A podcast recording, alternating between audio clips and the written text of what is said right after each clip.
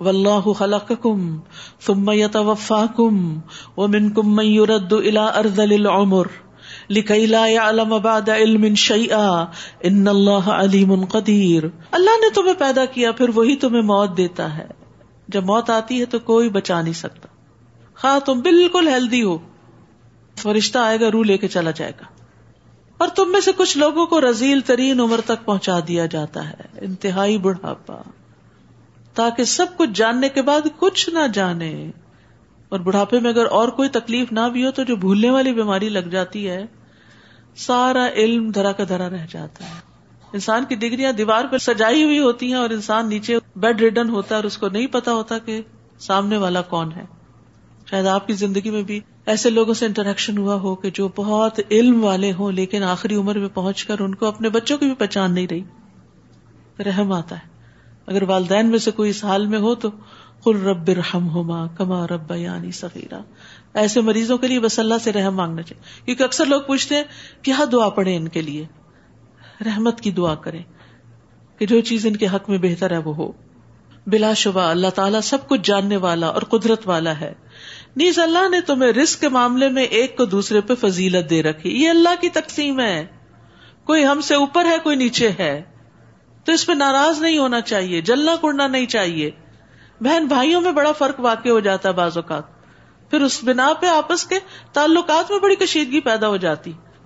پھر جن لوگوں کو رسک زیادہ دیا گیا، وہ ایسے تو نہیں جو زائد رسک کو اپنے غلاموں کی طرف لوٹا دیں، کہ ایکسٹرا کسی اور کو دے دیں، کہ آقا و غلام سب رسک میں برابر ہو جائیں۔ کیا پھر وہ اللہ کی نعمتوں کا انکار کرتے ہیں؟ کیا وہ یہ سمجھتے کہ اللہ نے اپنے اختیارات کچھ مخلوق کو دے دیے؟ اللہ نے تمہارے لیے تمہیں میں سے بیویاں بنائی۔ کتنی نعمتوں کا ذکر، گنتے ہی چلے جائیں۔ اور تمہاری بیویوں سے تمہارے لیے بیٹے اور پوتے بنائے۔ یا بیویوں کی قدر بھی بتائے گی کہ ان سے تمہیں یہ نعمتیں ملی۔ بعض اوقات لوگ کیا کرتے ہیں؟ بیوی کو تو جوتی کی نوک پہ رکھتے ہیں، جب چاہ ٹھکرا دیا، جب چاہ زلیل کر دیا، جب چاہ ڈانٹ ڈپٹ کر دیا۔ اور اپنے بچوں سے بڑا پیار ہوتا ہے۔ اور پھر اگر ان کے آگے بچے ہو جائے تو ان سے تو اور بھی پیار ہو جاتا ہے۔ لیکن جو سبب بنی ہے، اس کی کوئی عزت نہیں۔ کس قدر ظلم کی بات ہے؟ تو اللہ سبحان تعالیٰ یہ بھی تو کہہ سکتے تھے کہ اللہ نے تمہیں بیٹے اور پوتے دیے۔ کیا فرمایا؟ وجا من ازواج کم بنی نہ حفدا و کم من طیبات اور تمہیں پاکیزہ چیزوں کا رزق عطا کیا۔ کیا پھر وہ باطل معبودوں پر یقین رکھتے ہیں اور اللہ کی نعمتوں کا انکار کرتے ہیں؟ اللہ کے سوا وہ جن چیزوں کو پوچھتے ہیں، وہ آسمانوں اور زمین سے انہیں رسک مہیا کرنے کا کچھ اختیار نہیں رکھتی۔ اور نہ ہی وہ یہ کام کر سکتی ہیں۔ فلا تضربوا للہ الامثال اللہ کے لیے مثالیں مت بیان کرو۔ اللہ جانتا ہے اور تم نہیں جانتے۔ اللہ ایک مثال بیان کرتا ہے۔ ایک غلام ہے جو خود کسی کی ملکیت ہے۔ وہ کسی چیز کی قدرت نہیں رکھتا۔ اور دوسرا وہ ہے جسے ہم نے عمدہ رزق عطا کیا۔ پھر وہ اس سے خفیہ اور الانیہ ہر طور پر خرچ کرتا ہے۔ کیا یہ دونوں برابر ہو سکتے ہیں؟ نہیں۔ اللہ سب کچھ دینے والا ہے اور ہم دوسروں کی طرف دیکھتے ہیں۔ سب تعریف اللہ ہی کے لیے ہے، بلکہ اکثر لوگ یہ سیدھی سی بات بھی نہیں جانتے۔ نیز اللہ ایک اور مثال بیان کرتا ہے۔ دو آدمی ہے جن میں سے ایک گنگا بہرا ہے۔ کسی بات کی قدرت نہیں رکھتا۔ کچھ کرنے کے قابل نہیں۔ وہ اپنے مالک پر بوجھ بنا ہوا ہے۔ مالک اسے جہاں بھیجتا وہ بھلائی سے نہیں آتا۔ کیا ایسا شخص اس دوسرے کے برابر ہو سکتا ہے جو انصاف کے ساتھ حکم دیتا ہے اور سیدھی راہ پر گامزن ہے؟ یعنی تم اللہ کو چھوڑ کے جن کے پاس جاتے ہو، ان سے کسی خیر کی تمہیں توقع نہیں ہونی چاہیے۔ ساری خیر صرف اللہ کے ہاتھ میں ہے۔ آسمانوں اور زمین کے پوشیدہ حقائق کا علم تو اللہ ہی کو ہے۔ اور قیامت کا سلسلہ یوں ہوگا جیسے آنکھ کی جھپک، بلنک فنائے، بس اتنی دیر میں قیامت آ جائے گی۔ اللہ اکبر۔ اللہ کی قدرت کا اندازہ ہوتا ہے۔ یا اس سے بھی جل تر آنکھ بلنک کرنے میں بھی ٹائم لگتا ہے۔ اللہ یقیناً ہر چیز پر قادر ہے۔ واللہ اخرج کم بتون امہاتکم۔ اللہ نے تمہیں تمہاری ماں کے پیٹ سے نکالا۔ اس حال میں کہ تم کچھ نہ جانتے تھے۔ پھر ماں کا ذکر ہے یہاں۔ اور کس طرح بچہ ماں کے پیٹ سے باہر آتا ہے، جو اس کی زندگی اور موت کا سوال بن جاتا ہے۔ تو ماں کی قدر کرنی چاہیے۔ ماں کی اس تکلیف کو اگر انسان یاد کر لے، تو اس کی کوئی بات بری نہ لگے۔ ورنہ ایسا ہوتا ہے نا کہ ہم چھوٹی چھوٹی باتوں پر ماں باپ سے ناراض رہتے ہیں۔ ایسے کیوں کہہ دیتے ہیں؟ یہ نصیحت کیوں کر دی؟ اس چیز سے کیوں روک دیا؟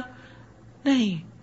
آج ہم جو دنیا انجوائے کر رہے ہیں، اور اگر نیک کام کر کے اللہ جنت دے اور ہمیشہ کے لیے انجوائے کرے، تو ذریعہ کون بنا تھا دنیا میں لانے کا؟ اور بعض تو ناخل فیصلے تو جو کہتے کیوں لائے تھے؟ انتہا درجے کی ناشکری کا کلمہ۔ انتہا درجے کی ناشکری۔ اور اسی نے تمہارے کان، آنکھیں اور دل بنائے، تاکہ تم اس کا شکر ادا کرو۔ آنکھوں سے دیکھو نعمت کو، تو شکر ادا کرو، سبحان اللہ کو الحمد للہ کو۔ کانوں سے سنو، یہ دونوں دل کے دروازے ہیں نا۔ جو بھی چیز ان دو ذرائع سے دل پہ اثر کرتی ہے، اس پر سب سے پہلے اللہ کا شکر ادا کرو۔ اللہ ہمیں اس کی توفیق دے۔ کیونکہ ہوتا یہ ہے کہ جب ہمیں کوئی چیز اچھی لگتی ہے نا اٹریکٹ کرتی ہم اسی کی تعریف میں پڑ جاتے ہیں۔ کوئی پھول اچھا لگے، کوئی انسان اچھا لگے، کوئی کھانا اچھا لگے، بس صرف اس کی تعریف کرتے ہیں۔ اللہ کا شکر ادا کرنا بھول جاتے ہیں۔ بسم اللہ پڑھنا بھول جاتے ہیں یعنی اللہ کا شکر ایک تو الحمد للہ کہہ کے ہوتا ہے، اللہ کو یاد کر کے ہوتا ہے، اللہ کی بڑائی بیان کر کے ہوتا ہے، اور ایک اللہ کا نام لے کر ہوتا ہے اس جگہ پر۔ اگر کھانے پہ آپ بسم اللہ اور آخر میں الحمد للہ کہہ دیتے تو شکر ادا ہو جاتا ہے۔ اللہ اس بندے سے راضی ہو جاتا ہے جو پانی کا ایک گھونٹ پیتا ہے اور الحمد للہ کہتا ہے۔ لیکن کتنی دفعہ ہم بے خیالی میں ایسے پکڑتے ہیں، بائیں ہاتھ سے اور کھڑے ہو کے پی کے چل بھائی۔ سنتوں کی بھی مخالفت کی اور اللہ کو بھی ناراض کیا اور نہ کوئی بسم اللہ اور نہ کوئی الحمد للہ تو ان نعمتوں کا تذکرہ کیا جا رہا ہے تاکہ بندہ رب کا شکر گزار ہو، کیونکہ اللہ تعالیٰ شکر گزار بندوں سے محبت کرتا ہے۔ اور رمضان کا ایک مقصد ولا اللہ کم تشکرون بھی ہے۔ اب جب نعمتوں پہ پابندی لگی ہے نا تھوڑی سی، تو پھر شام کو جب افطار کے وقت پیئیں گے نا، تو خود بخود الحمد للہ نکلے گا۔ پھر یاد آ جاتا ہے۔ جب نعمتوں کی کثرت ہو جاتی ہے تو غافل ہو جاتے ہیں۔ پھر پرندوں کی بات کی گئی۔ کیا انہوں نے پرندوں کو نہیں دیکھا کہ آسمانی فضا میں کیسے مسخر ہیں؟ انہیں اللہ ہی تھامے ہوئے ہے جو لوگ ایمان لاتے ہیں، ان کے لیے اس میں بہت سی نشانیاں ہیں۔ پرندوں پہ غور و فکر کرو۔ ابو ذر کہتے ہیں کہ ہم نے رسول اللہ صلی اللہ علیہ وسلم کو چھوڑا، لیکن آپ کی زندگی میں جب کوئی پرندہ فضا میں اپنے پر پھڑ پڑاتا آپ اس سے ہمارے لیے کوئی علم کی بات نکال لیتے تھے۔ اڑتے پرندے سے بھی ہمیں کچھ سکھاتے تھے۔ یہ ہوتی ہے عبرت کی نگاہ۔ یہ ہوتی ہے شکر گزاری۔ یہ ہوتا ہے غور و فکر، جس کی ہمیں تلقین کی گئی ہے۔ جانوروں کی طرح نہیں رہنا دنیا میں کہ آنکھیں کان بند کر کے رکھیں اور صرف خواہشات کی تکمیل پر ہی نظر ہو اور خود غرضی کی زندگی بسر کریں۔ نعمتوں کو اپریشیٹ کرتے چلے جائیں۔ احسانات کو مانے اللہ کی طرف سے ان کو بھی مانے اور جو بندوں کی طرف سے ان کو بھی۔ بندوں کی بھی قدر دانی کرے اور ان پرندوں اور ان جانوروں کی جو خاص طور پہ ہمارے لیے کام کرتے۔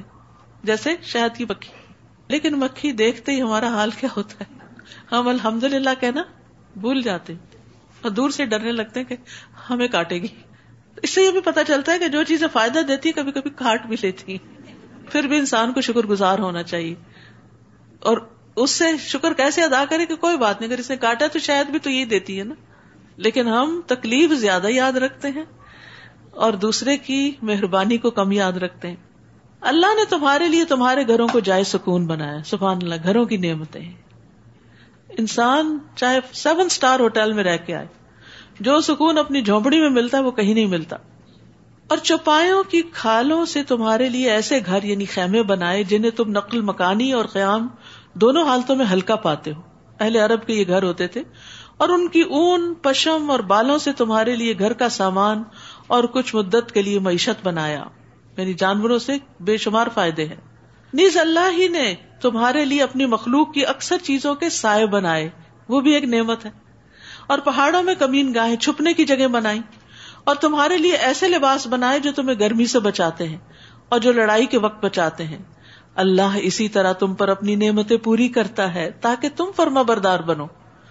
نعمتیں تو استعمال کرنی ہی ہے استعمال کرنا ان کو اپریشیٹ کرنا ہے۔ ضائع کرنا اپریشیٹ کرنا نہیں ہے۔ لیکن ساتھ شعوری طور پر بھی اس کے بندے بن جاؤ۔ ان طول پھر اگر یہ لوگ منہ موڑتے ہیں، تو اے نبی، آپ پر تو بال وضاحت پیغام پہنچا دینے کی ہی ذمہ داری ہے۔ یارفون نعمت اللہ وہ اکثر الکافرون۔ وہ اللہ کی نعمتوں کو پہچانتے بھی ہیں، مگر پھر اس کا انکار کر دیتے ہیں۔ اور ان میں سے اکثر نا شکرے ہیں، اکثریت۔ اور جس دن ہم ہر امت میں سے ایک گواہ کھڑا کریں گے تو پھر کافروں کو نہ تو عذر پیش کرنے کی اجازت دی جائے گی اور نہ ہی توبہ کا موقع دیا جائے گا۔ اور جب ظالم لوگ عذاب دیکھ لیں گے تو پھر ان کے عذاب میں تخفیف نہیں کی جائے گی اور نہ ہی انہیں مہلت دی جائے گی۔ اور جو مشرقین اپنے شریکوں کو دیکھیں گے تو کہیں گے، اے ہمارے رب، یہ ہے ہمارے خود ساختہ شریک جنہیں ہم تجھے چھوڑ کر پکارا کرتے تھے۔ اس پر وہ شریک انہیں صاف جواب دے دیں گے کہ یقیناً تم جھوٹے ہو۔ ہم نے تمہیں اپنی عبادت کے لیے کب کہا تھا؟ حقیقت یہ ہے کہ یہ جو غیر اللہ کو پوجنا ہے نا، یہ بھی اصل میں اپنی خواہشات ہی کی پوجا ہے۔ کہ جو چیز اٹریکٹ کرے، جو چیز مزین ہو، اس کے پیچھے لگ جائے انسان۔ یہ دنیا میں جو بہت سے الہوں کا کانسیپٹ ہے، وہ کس وجہ سے بنا؟ یا انسان ان سے ڈرا، یا ان سے اس نے کوئی فائدہ حاصل کیا، یا ان سے اس کی کوئی خواہش پوری ہوئی، تو وہ اسی کے آگے بچ گیا۔ جبکہ ان سب کو بھی بنایا تھا رب نے، اور رب کو وہ بھول گیا۔ رب کو بھولنا یہی دراصل بہت بڑی ناشکری ہے۔ اس دن وہ اللہ کے حضور اپنی فرما برداری پیش کریں گے۔ قیامت کے دن کہیں گے اب ہم فرما بردار بنتے ہیں۔ اور جو کچھ افطرا پردازیاں وہ کرتے تھے، سب کچھ انہیں بھول جائے گا۔ یہ وہ لوگ ہوں گے جنہوں نے کفر کیا اور اللہ کی راہ سے روکتے رہے۔ ہم ان کے عذاب پر مزید عذاب کا اضافہ کرتے جائیں گے۔ اس لیے کہ وہ فساد مچایا کرتے تھے۔ اور جس دن ہم ہر امت میں سے انہیں میں سے ایک گواہ کھڑا کریں گے۔ اور ان پر ہم آپ کو گواہ لائیں گے۔ اور ہم نے آپ پر ایسی کتاب نازر کی ہے جس میں ہر چیز کی وضاحت موجود ہے۔ اور اس میں مسلمانوں کے لیے ہدایت، رحمت اور خوشخبری ہے۔ تو قیامت کے دن نبی صلی اللہ علیہ وسلم گواہی دیں گے۔ پچھلے تمام انبیاء کی کہ انہوں نے اپنی امتوں کو پیغام پہنچا دیا۔ آپ کو کیسے پتا چلا؟ وہی کے ذریعے۔ کیونکہ گواہی علم کی بنا پر دی جاتی ہے۔ ان اللہ یا امر بالعدل والاحسان و ایتاء ذی القربى وینها عن الفحشاء والمنکر والبغی یعظکم لعلکم تذکرون۔ اللہ تمہیں عدل، احسان اور قرابت داروں کو امداد دینے کا حکم دیتا ہے اور بے حیائی، برے کام اور سرکشی سے منع کرتا ہے۔ وہ تمہیں اس لیے نصیحت کرتا ہے کہ تم اسے قبول کر لو اور یاد رکھو۔ قرآن مجید کی یہ آیت جو ہے، یہ بہت جامع آیت ہے۔ اس کو سب سے جامع آیت قرار دیا گیا جس میں تین کام کرنے کا حکم ہے اور تین کام نہ کرنے کا، تین کاموں سے روکا گیا ہے۔ سب سے پہلے عدل کا حکم ہے۔ عدل سے مراد فرائض ادا کرنا ہے، یا عدل سے مراد اعتدال کی زندگی بسر کرنا ہے۔ اور احسان سے مراد مستحبات کو ادا کرنا ہے، حق سے زیادہ دینا ہے۔ خاص طور پر رشتے داروں سے احسان کا حکم دیا گیا ہے۔ کیونکہ انسان برابری کا معاملہ کرنا چاہتا ہے۔ جیسا کریں گے ویسا ہی بھریں گے۔ لیکن کرنا کیا چاہیے؟ کہ وہ نہ بھی کریں تو آپ کریں، وہ کم کریں تو آپ زیادہ کریں۔ وہ بھول جائے تو آپ یاد رکھیں ان کو۔ وہ میسج نہ کریں، رمضان مبارک کا تو آپ کر دیں۔ رسول اللہ صلی اللہ علیہ وسلم نے فرمایا بلو اور ولو بسلام اپنے رشتے داریوں کو تازہ رکھو، گیلا رکھو۔ خاص سلام کے ساتھ ہی کیوں نہیں؟ تو رشتے داروں کو سلام دعا کرتے رہے اصل میں جب بہت عرصے تک ہم نہیں کرتے نا، پھر کیا ہوتا ہے؟ پھر اور شرم آتی ہے۔ کہیں گے، یاد آ گئے ہم؟ وہ کہتے بھی ہیں اصل میں۔ تو پھر ہم اس بات کو نہیں سن پاتے کہ ہاں یہ کہیں گے، اس لیے ہم اب بھی نہیں کرتے۔ اور اس طرح دوریاں ہوتی ہی چلی جاتی ہیں، عرصہ گزرتا ہی چلا جاتا ہے۔ تو اس دفعہ ہمت کر لیں، کیونکہ اللہ کی معرفت بندے کو اس قابل بناتی ہے کہ وہ لوگوں کی باتیں سن لے۔ وہ لوگوں کی باتیں سننے کے قابل ہو جاتا ہے۔ کیونکہ وہ سمجھتا ہے کہ میرا رب جانتا ہے میں کیا ہوں۔ اور میں کیوں کر رہا ہوں؟ تو اگر لوگ نہیں سمجھتے تو کیا ہوا؟ تو یہ پہچان یا یہ معرفت جو ہوتی ہے، یہ بندے کو بہت اسٹرانگ کر دیتی ہے۔ وہ چھوٹی چھوٹی باتوں پہ ناراض نہیں ہوتا۔ کیونکہ بہت ساری چیزیں لوگوں کی مس انڈرسٹینڈنگ کی وجہ سے آپ کے بارے میں اوپین ہوتے ہیں، جس سے آپ افینڈ ہوتے ہیں۔ سو بٹ ہو کیئرس کرتے رہیں۔ آپ اپنی طرف سے وہ کریں جو آپ کو کرنا چاہیے۔ کسی کی ایسی بات کی وجہ سے نیکی کا کام چھوڑ نہیں دینا چاہیے۔ کیونکہ سلا رحمی سے عمر میں بھی اضافہ ہوتا ہے رسک میں بھی اضافہ ہوتا ہے۔ اگر یہ دو چیزیں زیادہ چاہیے تو لوگوں کی باتوں کی پرواہ نہ کریں، احسان کا معاملہ کریں۔ نبی صلی اللہ علیہ وسلم نے اپنی بیماری کے آخری ایام میں وسیعت جو کی تھی وہ کیا تھی؟ کہا ارحام حکم ارحام حکم تمہارے رشتے دار، تمہارے رشتے دار یعنی رحم کے رشتوں کو توڑنے سے بچو، بہن بھائیوں کو بعض اوقات ہم انتظار کرتے رہتے ہیں کہ ان کی طرف سے پہل ہو۔ نہیں، ہمیں فکر ہونی چاہیے پہلے میں آگے ریس میں نکل جاؤں۔ جیسے دوڑ رہے ہوتے ہیں نا، تو اس وقت کتنی آپ ایفرٹ لگاتے ہیں کہ نہیں، میں نے آگے نکلنا ہے، میں نے جیتنا ہے۔ تو نیکیوں میں بھی فستا بھی کل خیرات میں بھی انہیں اس بات کا انتظار نہ کرے کہ کوئی کرے گا تو میں بھی کر لوں گا ریٹرن کر دوں گا جواب۔ نہیں، پہل کرنے کی سوچیں، جلدی کریں۔ تو ان اللہ یا دل احسان و ایتا ذل قربا تین چیزیں کرنے کی۔ آپ دیکھیے کہ کتنے سارے کام ہو سکتے تھے نا کرنے والے۔ لیکن دو جامع باتیں کر کے رشتے داروں کو دینے کی بات کرتی اور کیا نہیں کرنا؟ فوش باتیں فوش کلام فوش عمل اور منکر، گناہ کے کام، بغی، ظلم، سرکشی۔ تو اتائے ذیل قربا کے مقابلے میں سرکشی ہے کہ حقدار کو بھی اس کا حق نہ دیا جائے۔ اور اگر تم نے اللہ سے کوئی عہد کیا ہو تو اس کو پورا کرو۔ اور اپنی قسموں کو پکا کرنے کے بعد مت توڑو یعنی اپنی منتیں، نظریں پوری کرو۔ جبکہ تم اپنے قول و کرار پر اللہ کو ضامن بنا چکے ہو، جو تم کرتے ہو، اللہ اسے خوب جانتا ہے۔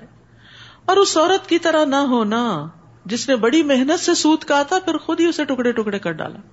بعض لوگ کام کر لیتے، غصے میں آتا ہے، وہی اٹھا کے پھینک دیتے ہیں۔ توڑ دیتے ہیں، جلا دیتے ہیں، پھاڑ دیتے ہیں، پھینک دیتے بعض لوگوں کو کھانا پسند نہیں آتا، تو اس کو جا بن میں ڈالتے ہیں۔ بات، غصے کے عجیب عجیب اظہار کرتے ہیں۔ سن کے انسان حیران ہوتا ہے انسان ہے یا جانور ہے کیونکہ جانور بھی ایسا نہیں کرتے۔ تم اپنی قسموں کو باہمی معاملات میں مکر و فریب کا ذریعہ بناتے ہو کہ ایک جماعت دوسری سے ناجائز فائدہ حاصل کرے۔ اللہ تو ان قسموں اور معاہدوں کے ذریعے تمہاری آزمائش کرتا ہے۔ اور قیامت کے دن تم پر یقیناً اس بات کی وضاحت کر دے گا جس سے تم اختلاف کیا کرتے تھے۔ اور اگر اللہ چاہتا تو تمہیں ایک ہی امت بنا دیتا، لیکن وہ جسے چاہتا ہے گمراہ کرتا ہے اور جسے چاہتا ہے ہدایت دیتا ہے۔ اور جو کچھ تم کرتے رہے، اس سے متعلق ضرور تمہاری باس پرس ہوگی۔ نیز تم اپنی قسموں کو باہمی معاملات میں دھوکہ دینے کا ذریعہ نہ بناؤ۔ یعنی جھوٹی قسم کھا کے ناجائز بینیفٹس مت حاصل کرو۔ ورنہ تمہارے قدم جم جانے کے بعد پھر سے اکھڑ جائیں گے۔ اور عہد شکنی کی وجہ سے جو تم اللہ کی راہ سے روکتے رہے، اس کی پاداش میں تمہیں برا نتیجہ بھگتنا ہوگا۔ اور آخرت میں تمہارے لیے بہت بڑا عذاب ہوگا۔ اللہ سے کیے ہوئے عہد کو تھوڑی سی قیمت کے عوض مت بیچو۔ کیونکہ جو کچھ اجر اللہ کے پاس ہے وہ تمہارے لیے بہتر ہے۔ اگر تم جانو جو کچھ تمہارے پاس ہے، وہ سب ختم ہو جائے گا اور جو اللہ کے پاس ہے وہ باقی رہنے والا ہے۔ اور ہم صبر کرنے والوں کو ان کے اچھے اعمال کے مطابق ضرور ان کا اجر عطا کریں گے۔ سبحان اللہ، دنیا میں جو کچھ ہے، جانے والا ہے۔ اور جو اللہ کے پاس آپ اپنے ہاتھوں سے بھیج رہے ہیں، وہ وہاں جمع رہے گا۔ من امل من ذکر او انسا۔ وہ مؤمن جو شخص بھی نیک قبل کرے گا، خواہ مرد ہو یا عورت نو جینڈر ڈسکریمنیشن بشرتے کہ وہ مومن ہو، ایمان شرط ہے۔ تو ہم اسے پاکیزہ زندگی بسر کرائیں گے۔ سبحان اللہ، دنیا میں بھی اچھی زندگی کا وعدہ ہے۔ اور آخرت میں ان کے بہترین اعمال کے مطابق انہیں ان کا اجر عطا کریں گے۔ یعنی یہ نہیں کہ اگر ہم اللہ کے راستے پہ چلتے ہیں تو دنیا ختم ہی ہو جاتی ہے۔ نہیں۔ جو شخص صرف دنیا طلب کرتا ہے تو بعض اوقات دنیا بھی نہیں اس کو ملتی اور آخرت تو ہے نہیں اس کے لیے۔ لیکن جو آخرت طلب کرتا ہے، اللہ اس کو وہ بھی دیتا ہے اور دنیا بھی دے دیتا ہے۔ تو عقل مند کون ہے جو آخرت طلب کرے؟ آخرت کو پرائرٹی بنائے۔ ادا قرآن شیطان الرجیم پھر جب آپ قرآن پڑھنے لگے تو شیطان مردود سے اللہ کی پناہ مانگ لیا کرے یعنی اعوذ باللہ، پڑھ کر شروع کیا کرے تاکہ شیطان قاری پر قرآد کو مشتبہ نہ کرے، خلط ملت نہ کر دے، اسے تدبر اور تفکر سے نہ روک دے۔ اسی طرح نماز میں بھی آ کے وہ وسو سے ڈالتا ہے۔ ان ليس له سلطان على الذين امنوا وعلى ربهم يتوكلون اس کا ان لوگوں پہ کوئی بس نہیں چلتا جو ایمان لائے اور اپنے رب پہ بھروسہ کر دے۔ تو اخلاص کے بعد توکل ایسی چیز ہے جو شیطان کے پھندے سے بچاتی ہے انسان کو۔ تو شیطان کا زور ایسے لوگوں پہ نہیں چلتا۔ اس کا بس تو صرف انہیں لوگوں پہ چلتا ہے جو اسے اپنا سرپرست بناتے ہیں۔ اور ایسے ہی لوگ اللہ کے شریک بناتے ہیں۔ اور جب ہم ایک آیت کی بجائے دوسری آیت تبدیل کر کے نازل کرتے ہیں اور اللہ جو کچھ نازل فرماتا ہے اس کی مسلط کو خوب جانتا ہے، تو یہ لوگ کہنے لگتے ہیں کہ تم تو اپنے پاس سے بنا لائے ہو۔ الزام۔ حالانکہ ان میں سے اکثر لوگ حقیقت حال کو نہیں جانتے۔ آپ ان سے کہیے کہ اس قرآن کو روح القدس نے آپ کے رب کی طرف سے حق کے ساتھ بتدریج نازل کیا ہے، تاکہ ایمان لانے والوں کے ایمان کو مضبوط بنا دے اور مسلمانوں کے لیے ہدایت اور بشارت ہے۔ ہم خوب جانتے ہیں کہ یہ لوگ کہتے ہیں کہ کوئی انسان ہے جو اس نبی کو یہ قرآن سکھا جاتا ہے۔ حالانکہ جس شخص کی طرف یہ بات منسوب کرتے ہیں وہ اجمی ہے، وہ عربی نہیں، اور یہ قرآن سلیس عربی زبان میں ہے۔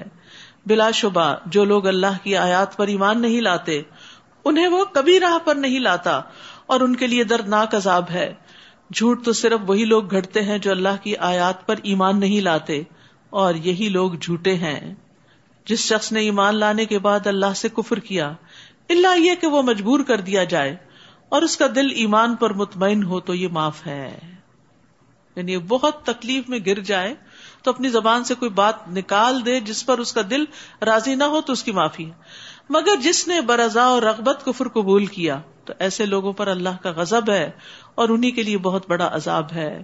یہ اس لیے کہ انہوں نے آخرت کے مقابلے میں دنیا کی زندگی کو پسند کیا اور اللہ کفر کرنے والوں کو سیدھی راہ نہیں دکھاتا۔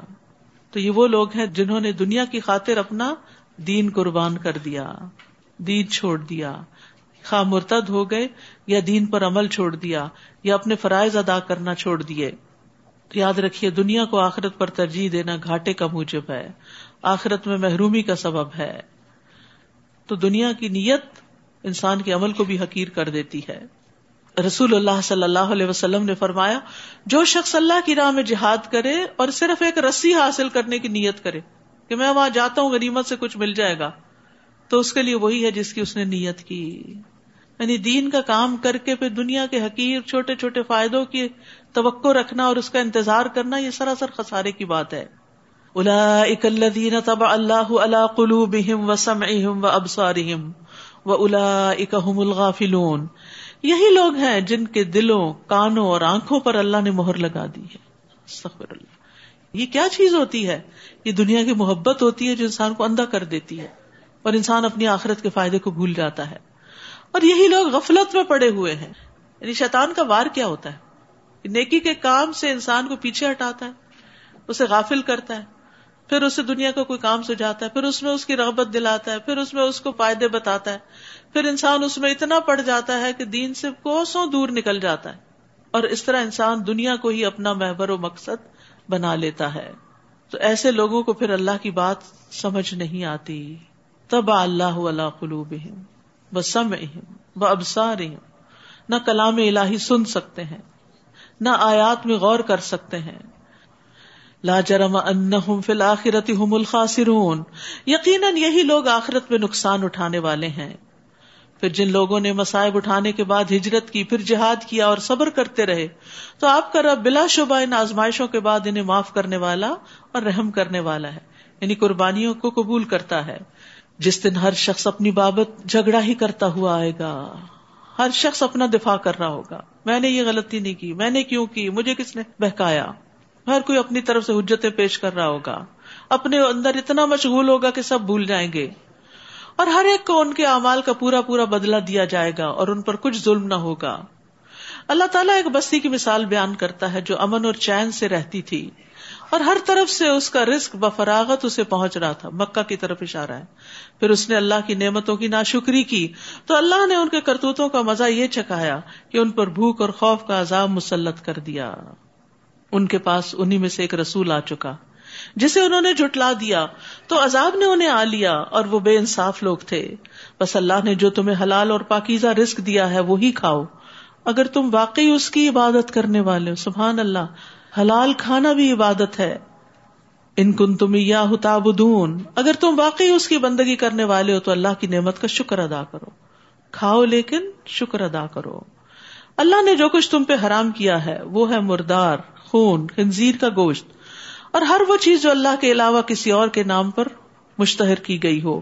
یعنی اس پہ اللہ کے علاوہ کسی اور کا نام لیا گیا ہو۔ بتوں کا نام یا بزرگوں کا نام۔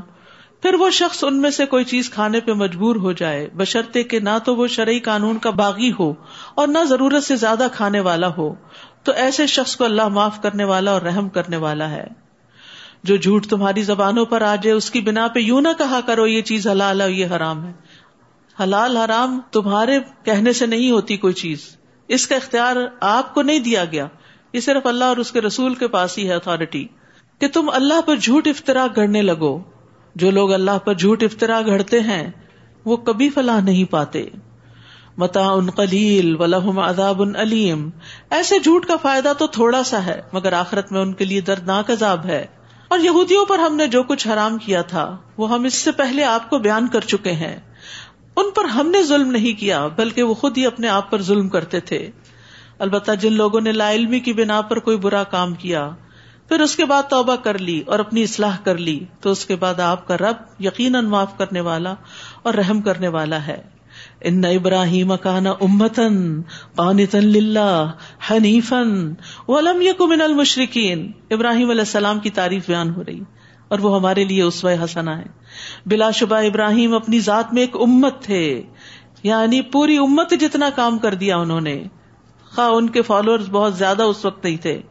اللہ کے فرما بردار تھے، قانت دمام اطاعت، اور یکسو رہنے والے، اور وہ ہرگز مشرق نہ تھے۔ شاکر ہی اجتباہ وحداہ الى صراط مستقیم وہ اللہ کی نعمتوں کے شکر گزار تھے۔ تعریف، اللہ نے انہیں چن لیا اور سیدھی راہ دکھا دی۔ تو شکر گزار کو اللہ تعالیٰ دنیا میں بھی بھاگ لگاتا ہے۔ وہ آتینا فت دنیا حسنا و ان فل آخرت الصالحین۔ ہم نے انہیں دنیا میں بھی بھلائی عطا کی اور آخرت میں تو وہ یقیناً صالحین میں سے ہوں گے۔ پھر ہم نے آپ کی طرف وہی کی کہ یکسو رہنے والے ابراہیم کی ملت کی اتباع کرو اور وہ مشرق نہ تھے۔ تو نبی صلی اللہ علیہ وسلم کو بھی کیا حکم ہے کہ وہ ابراہیم علیہ السلام کی پیروی کریں۔ اور رہا سب ہفتے کا دن، تو وہ صرف ان لوگوں پر مسلط کیا گیا جنہوں نے اس بارے میں اختلاف کیا تھا۔ آپ کا رب قیامت کے دن یقیناً ان باتوں کا فیصلہ کرے گا جن میں یہ اختلاف کیا کرتے تھے۔ ادو الا سبیل رب قبل حکمت عزت الحسنا وجا دل ہم بلتی ہی احسن۔ ان رب کا ہوا عالم و بمن سبیلی وہ ہوا عالم و اے نبی، آپ لوگوں کو اپنے رب کے راستے کی طرف حکمت اور عمدہ نصیحت کے ساتھ دعوت دیجیے۔ یہ دعوی کا طریقہ کار بتایا گیا کہ ہر وقت دعوی نہیں ہوتا حکمت ہوتی ہے موقع کی مناسبت سے بات کرنا اور عمدہ نصیحت جو دوسرے کے دل میں اتر جائے اور ان سے ایسے طریقے سے مباحثہ کیجیے جو بہترین ہو۔ کبھی آرگیومنٹ دلیل دینے کی بھی ضرورت پیش آتی ہے، وہ بھی خوبصورت ہو۔ بلا شبہ آپ کا رب اسے بھی خوب جانتا ہے جو اس کی راہ سے بھٹک چکا ہے اور وہ سیدھے راستے پر چلنے والوں کو بھی خوب جانتا ہے۔ وہ ان عقب تم فعقب مسلم تم بھی اور اگر تمہیں بدلا لینا ہو تو اتنا ہی بدلا لو جتنی تم پر زیادتی ہوئی۔ اور اگر برداشت کر جاؤ تو صبر کرنے والوں کے لیے یہی بات بہتر ہے۔ تو یاد رکھیے، برائی کے بدلے میں صبر کرنا مصنون فیل ہے۔ نبی صلی اللہ علیہ وسلم نے فرمایا نس بر ولان عاقب ہم صبر کریں گے اور بدلا نہیں لیں گے۔ وس بر وما صبر کا اللہ بلّہ آپ صبر کیجیے اور آپ کا صبر اللہ ہی کی توفیق سے۔ صبر اللہ سے مانگنا چاہیے، کیونکہ اللہ ہی دیتا ہے۔ اور ان لوگوں کے متعلق رنجیدہ نہ ہو اور ان کی چال بازیوں پر تنگی محسوس نہ کریں۔ ان اللہ الذین اتقوا والذین هم محسنون۔ بلا شبہ اللہ ان لوگوں کے ساتھ ہے جو اس سے ڈرتے ہیں اور جو اچھے کام کرتے ہیں۔ تو یاد رکھیے، اللہ کا ساتھ پانے کے لیے تقوا اور احسان کی روش اختیار کریں۔ وہ آخر داوانا الحمد للہ رب العالمین۔ سبحان اللہ و بحمد کا اشد اللہ اللہ اللہ انتا استخر کا و اطوب السلام علیکم و رحمۃ اللہ وبرکاتہ.